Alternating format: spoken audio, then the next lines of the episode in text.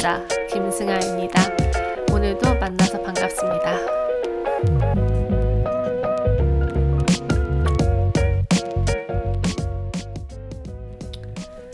지난 에피소드에서는 제가 정말 횡설수설 아주 장황하게 제가 어쩌다 frontend 개발자가 되었는지에 대한 제 인생 썰을 풀었더랬죠. 어, 진짜 완전 횡설수설이었던 것 같아요. 이게 대본을 미리 작성하지 않고 얘기한 거다 보니까 더 약간 내용이 산으로 간 것 같은데 이번 에피소드에서는 제가 개발자 취업 준비를 위해서 6개월 동안 어떤 공부들을 해왔는지를 소개하고자 합니다. 개발자 취업 준비하시는 분들에게 부디 많은 도움이 되었으면 좋겠습니다.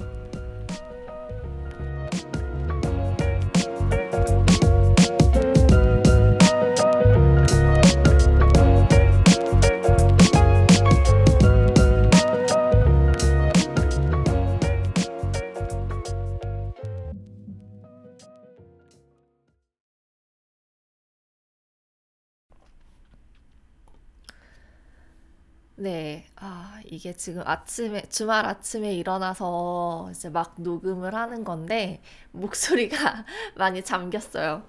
아, 아, 아, 저 원래 이렇게 목소리가, 이렇게 탁한 목소리가 아닌데, 많이 잠겼습니다. 네, 아, 좀 양해를 부탁드릴게요. 네, 그래서 이번 시간에는 제가 6개월 동안 frontend 개발자로 취직하기 위해서 어떻게 공부를 했는지를 소개를 해볼까 합니다. 어, 제가 공부했던 책들도 몇 권 추천해 드릴 거고요. 독학으로 혼자 개발자 취업을 준비하시는 분들에게 부디 많은 도움이 되기를 바라는 마음입니다. 그래서 제 GitHub 아이디가 승하0709거든요. 여기서 이제 0709의 의미는 제가 개발 공부를 시작한 첫 날짜입니다. 그래서 정확히 2020년 7월 9일부터 제가 개발 공부를 시작하게 되었죠. 그래서 이제 이 첫날을 기리기 위해서 제가 GitHub 아이디에 이 0709라는 숫자를 넣었어요. 뭐 이거는 잡설이고. 그래서 이제 처음 공부 이제 시작했던 건 역시 뭐니 뭐니 해도 frontend의 기본이죠. HTML과 CSS부터 시작을 했습니다. 그 지금도 그 강의가 있는지는 모르겠는데 그 Fast Campus에 보면 그 HTML, CSS, JavaScript all-in-one 패키지라고 해서 그 당시에 30만 원대 정도 가격에 판매하고 있는 온라인 강의가 있었어요. 저는 진짜 그걸로 비록 뭐 그 당시 30만 원이 비싸다고 느껴지기는 했지만 그거 하나로 HTML, CSS, JavaScript를 완전 끝장내겠다 생각하고 그 강의를 들었는데 이제 거기 보면 이제 박영웅 선생님이 HTML과 CSS 그리고 SCSS, Sass까지 어, 강의를 해 주셨거든요. 저는 개인적으로 이 박영웅 선생님의 HTML, CSS 강의를 정말 추천을 드립니다. 진짜 별 다섯 개. 그 제가 얼마 전에 회사에서 성과평가 그 결과를 들었는데 이제 거기에 그런 내용이 있더라고요. 어, frontend 작업 속도가 빠르다. 근데 저는 이게 진짜 HTML, CSS의 기본을 좀 제대로 확실히 다져놓은 결과라고 생각을 하거든요. 박영웅 선생님 강의가 정말 좋았어요. 설명이 정말 친절하시고, 진짜 HTML과 CSS의 개념을 확실하게 인지시켜 줬다고나 할까요? 그래서 저는 이 강의 하나 듣고 이후에는 HTML, CSS 강의로는 딴 거 전혀 안 들었어요. 그리고 공부도 이 강의 하나로 끝낸 것 같아요. 그래서 이제 이렇게 박영호 선생님 강의를 통해서 HTML, CSS를 뗐고 이제 그 강의를 완강을 하고 나서는 이제 곧바로 저는 JavaScript 공부에 착수를 했는데요. 아, 이게 JavaScript가 처음 시작하는 단계에서는 정말 막막할 수 있어요. 저는 그랬거든요. 저는 진짜 막막했어요. 그 Fast Campus 그 아까 말했던 올인원 패키지 강의에 보면 JavaScript도 들어 있었어요. 강의에. 이제 거기에 이제 Velopert 님이 그때 강의를 하셨었거든요. 강의를 보는데 강의 화면을 보면서 하나하나 이제 뭐 if 문이니 while 문이니 뭐 for 문이니 하나하나 이렇게 따라서 쳐보는데 진짜 이게 다 뭐지 싶은 거예요. 진짜 대충 뭐 반복문, 제어문 이런 건 알겠는데 그래서 이게 대체 개발에 어떻게 쓰이는지도 모르겠고 또 저는 그때 당시에 객체랑 배열이란 게 도대체 뭔지 이해를 할 수가 없었어요. 그러니까 이게 이건 뭐 딴 말인데 제가 예전에 이제 어떤 분의 개발 블로그를 본 적이 있는데 그분이 이제 블로그에다가 객체는 중괄호, 배열은 대괄호를 쓴다면서 코딩에는 괄호의 종류가 중요한 것 같다. 근데 헷갈린다. 뭐 이런 내용의 일기를 쓰신 걸 제가 본 적이 있어요. 그분도 코딩 초보자셨는데 이게 객체랑 배열은 개념이 많이 달라요. 그러니까 단순히 괄호를 중괄호를 쓰고 대괄호를 쓰고의 문제가 아닌데, 근데 저는 그 글이 너무 공감이 가는 거예요. 왜냐하면 제가 처음 JavaScript 공부할 때 느꼈던 그 막막함이 떠올라서. 그래서 그거 보면서 되게 웃었던 그런 기억이 있습니다. 아무튼 얘기가 좀 샜는데, 이게 진짜 JavaScript가 코딩 1도 모르는 초보자한테는 많이 낯설게 느껴질 수가 있어요. 그래서 그때부터 저는 이제 강의에만 의존하지 않고 책을 찾아보기 시작했어요. 그래서 여기서 이제 책 추천 한 권이 들어갑니다. 제가 정말 거의 닳도록 봤던 책인데 그 이소 히로시라는 분이 쓴 모던 JavaScript 입문이라는 책입니다. 그 진짜 기초부터 하나하나 설명이 잘 되어 있고요. 정말 JavaScript 하나도 모르는 분들이 보시기에 되게 좋은 책이라고 저는 생각합니다. 저는 그때 당시에 막 객체 property 뭐 이러면 property가 뭐지? property라는 단어의 뜻이 뭐지? 막 이랬던 사람이었는데 그 책을 보면 property가 뭔지도 이 책 보면서 알았어요. 그 책 보면 나와 있는데 그래서 이제 한 번 이 책을 저는 처음부터 끝까지 쭉 훑었던 것 같아요. 그러면서 좀 JavaScript 개념이 조금씩 잡혀갔던 것 같고요. 그리고 이제 한마디 좀 덧붙이자면 그 코뿔소 책 유명하죠. 그 오렐리 O'Reilly 출판사에서 나온 굉장히 그 두꺼운 그 JavaScript 완벽 가이드인가 하는 그 엄청 두꺼운 아무튼 코뿔소 책이 있어요. 그거는 보지 마세요. 저도 그걸로 공부를 하려고 책을 샀다가 어 이게 그 책의 단점이 뭐냐면 약간 최신 이론들을 담고 있지 못하다는 거? 약간 그런 느낌을 받았어요. 그래서 이게 되게 그 두께는 엄청 두껍고 가격도 비싼데 약간 그만한 값은 못하고 있다는 생각이 들어서 개인적으로 코뿔소 책은 비추합니다. 네. 저도 이, 그 사서 본, 봤는데 그 별로더라고요.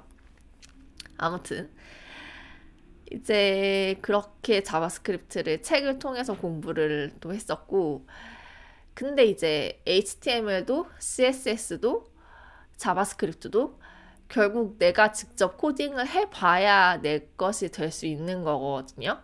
그래서 이제 그때 제가 했던 건 이제 카카오뱅크 홈페이지를 똑같이 만들어 보는 거였어요. 그러니까 HTML, CSS 그리고 vanilla JavaScript를 사용해서 카카오뱅크 홈페이지 중에서 가장 간단해 보이는 페이지를 골라서 한번 똑같이 만들어 보자 해서 이제 한번 만들어 봤는데 이거는 제가 취업할 때 포트폴리오로 보여주진 않았어요. 왜냐하면 너무 저는 그게 제 첫 코딩 어떻게 보면 코딩 작품인데 너무 삽질한 기록이 많고 제가 봐도 너무 코드가 지저분하고 너저분하고 엉망진창이었어가지고 이제 포트폴리오에 포함을 시키진 않았지만 그때 이제 음 아무튼 카카오뱅크 페이지를 똑같이 만들어 보겠다 해서 이제 이것저것 시도를 많이 해 봤어요. 그래서 이제 보면 카카오뱅크 홈페이지에도 이렇게 동적으로 이제 애니메이션 효과들이 들어있는 페이지가 있거든요. 그거를 어떻게 어떻게 JavaScript로 구현을 해보려고 낑낑대면서 노력은 진짜 많이 했습니다. 그런데 그때 수준에서는 제가 진짜 그 카카오뱅크 화면의 interaction을 똑같이 구현할 수 있을 정도의 JavaScript 수준이 안 됐어요. 그래서 결국 하다 말았죠. 하다 말았습니다. 근데 아무튼 그 작업을 하면서 그래도 그 전까지는 막연했던 JavaScript 개념이 많이 친숙해지기는 했던 것 같아요. 그리고 이제 또 제가 시도를 했던 건 그 티스토리 블로그 있잖아요. 그 티스토리 블로그 스킨을 제가 직접 만들어 보는 걸 해봤습니다. 그러니까 티스토리 블로그는 HTML과 CSS만으로 만들 수 있고요. 그리고 블로그 스킨을 어떻게 customizing 할 수 있는지는 구글에 검색해 보시면 친절하게 어떤 분이 블로그에 다 정리를 해주셨어요. 어떻게 스킨을 만들 수 있는지. 그래서 그거 보면서 따라했습니다. 그래서 제가 원하는 디자인을 만들어 보고 싶어서 그 티스토리 스킨을 그렇게 제가 처음부터 끝까지 제작을 해본 것. 근데 이거는 제가 포트폴리오에서 보여준 내용이기도 해요. 근데 진짜 티스토리 스킨 만들기가 거의 뭐 CSS의 끝판왕인 것 같아요. 제가 보기엔. CSS를 이렇게 많이 쓸 수 있는 웹페이지도 드물 것 같거든요, 사실. 그래서 그 티스토리 스킨을 만들면서 확실하게 그 HTML과 CSS를 거의 뭐 완벽에 가깝게 마스터를 한 것 같아요. 진짜 CSS를 많이 쓰게 돼서 그랬던 것 같고, 또 이제 그리고 제가 공부했던 거는 이제 아무래도 요새 이제 거의 frontend 그 3대장 React, Vue, Angular 이렇게 있잖아요. 그걸 이제 공부를 해야죠. 제가 이제 공부를 이제 시작 먼저 시작을 했던 건 Vue였어요. 그러니까 저는 지금은 회사에서 React로 개발을 하는 중인데 이게 React랑 Vue를 비교를 해보면 Vue가 확실히 처음 공부하기에 좀 더 쉬운 것 같아요. 그래서 이제 Vue를 선택하게 된 거는 제가 그 당시에 스터디를 했었는데 그 현직 backend 3년차 개발자 한 분, 그리고 이제 publisher로 일을 하다가 frontend 개발자로 업그레이드 하고 싶어 하시는 분 한 분, 그리고 이제 처음 개발을 공부하는 저랑 또 다른 분, 이렇게 네 명이 모인 스터디였어요. 그래서 이제 스터디 어디서 구했냐라고 물으신다면 이게 그 제가 에피소드 1편에서 제 인생 썰을 장황하게 풀었는데 그때 이제 다니던 회사가 망했다고 했잖아요. 그래서 그때 회사에서 같이 일하던 동료분들 4명이 모여서 같이 공부를 하게 됐습니다. 그런데 이제 그때 스터디에서 우리가 Vue로 한번 프로젝트를 만들어 보자라는 의견이 나왔고 그때부터 같이 Vue를 공부를 하기 시작했어요. 그래서 저는 Vue 같은 경우는 장기효 선생님의 그 인프런 강의랑 패스트 캠퍼스 박영웅 선생님 강의 두 개를 들었고요. 전 진짜 박영웅 선생님 정말 좋은 것 같아요. 네, 팬입니다. 진짜 뭐, 근데 장기효 선생님 강의도 되게 좋았어요.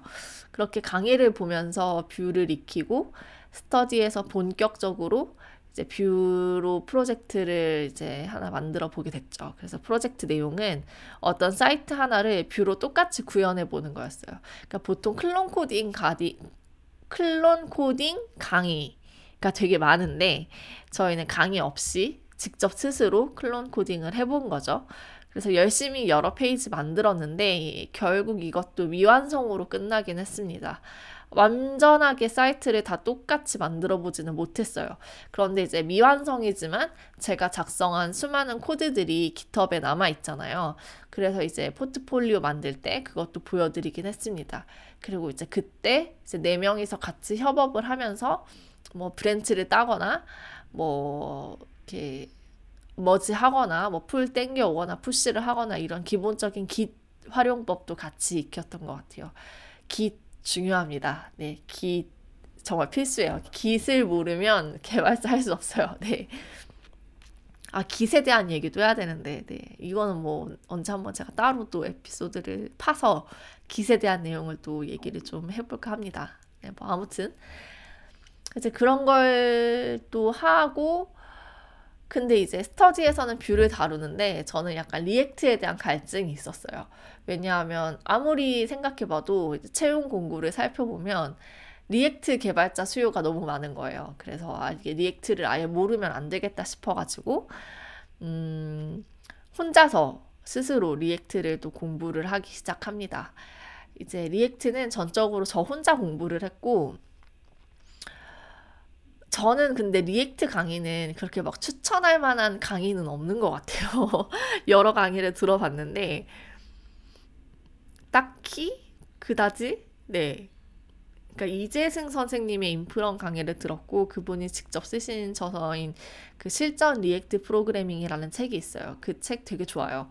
그래서 그 책을 보면서 같이 이제 그 이재승 선생님의 강의를 들으면서 공부를 했는데 그나마 추천할 강의는 그 정도? 사실 그때까지만 해도 React는 저한테는 너무 어려웠어요.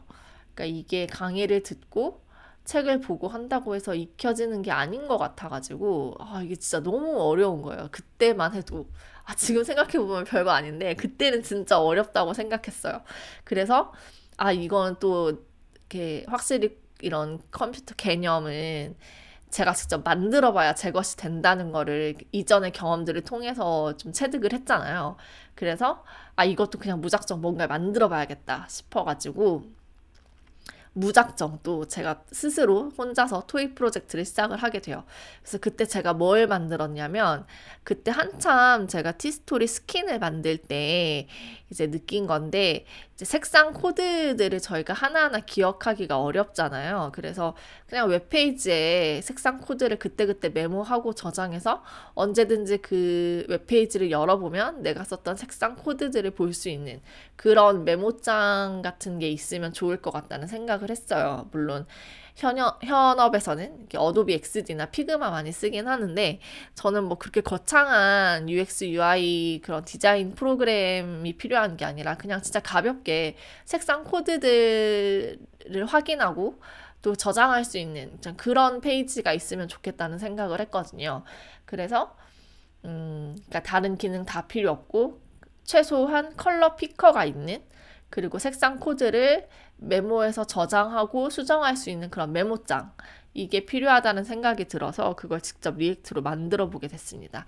근데 이게 되게 말을 하면 되게 거창해 보일 수도 있는데 그러니까 to-do 앱 있잖아요. 그러니까 모든 강의에서 to-do 앱 만드는 거를 한 번씩 다룰 것 같은데 그 to-do 앱 만들기를 살짝 변형시킨 그런 코드였어요. 그래서 이거는 전적으로 제가 혼자 한 프로젝트고 어느 정도 구색을 맞춰서 이거는 완성을 했어요. 배포까지 했고 실제로 이제 웹 디자이너 취업 준비하는 친구한테도 필요하면 이거 써봐라 하고 막 링크도 보내주고 그랬던 기억이 나네요. 그래서 이제 그런 걸 다 했을 시기가 딱 공부한 지 6개월이 된 때였어요. 그런데 이제 6개월간을 그렇게 혼자 공부를 하고 나니까 제 자신이 점점 나태해지는 것 같은 거예요. 그리고 진짜 좀 실무를 경험해 봐야 뭔가 이게 감이 잡힐 것 같다는 생각이 들어서 제가 그때부터는 이제 이력서를 뿌리기 시작합니다. 이제 프로그래머스, 원티드, 로켓펀치 이런 데에 제 이력서를 다 공개를 해뒀어요. 그리고 이제 이력서를 뿌려야 되는데 근데 이때 그때 문제가 뭐였냐면 신입을 뽑는 공고가 거의 없었어요. 그리고 특히나 Vue를 다루는 신입을 뽑는 공고는 더 없었어요. 그래서 공고가 없었는데 그래도 어쨌든 신입을 뽑는 공고라고 하면 그냥 다 넣어봤어요. React든 Vue든 뭐 상관없이 신입을 뽑는 공고 다 넣어봤는데 네, 다 떨어졌습니다. 서류에서 서류에서 다 떨어졌고요. 진짜 서류에서 다 떨어지더라고요. 그래서 진짜 암울했죠. 근데 이제 프로그래머스에 제가 이력서 공개해 둔 걸 보고 어떤 회사에서 단기 publishing 알바 자리를 제안을 해오셨어요. 근데 저는 일단은 이 나태함을 이기기 위해서는 뭐든 실무를 한 번은 경험을 해보는 게 좋겠다고 생각을 해서 단기 알바자리라도 들어오는 게 있으면 다 그냥 받으려고 생각을 했고 실제로 이제 아 하겠습니다 하고 이제 연락을 드렸어요. 그런데 이제 그 단기 알바 단기 publishing 알바자리 연락이 오고 나서 이틀 뒤에 이제 제가 원티드에 공개해둔 이력서를 보고 한 회사에서 취업 제안이 들어왔어요.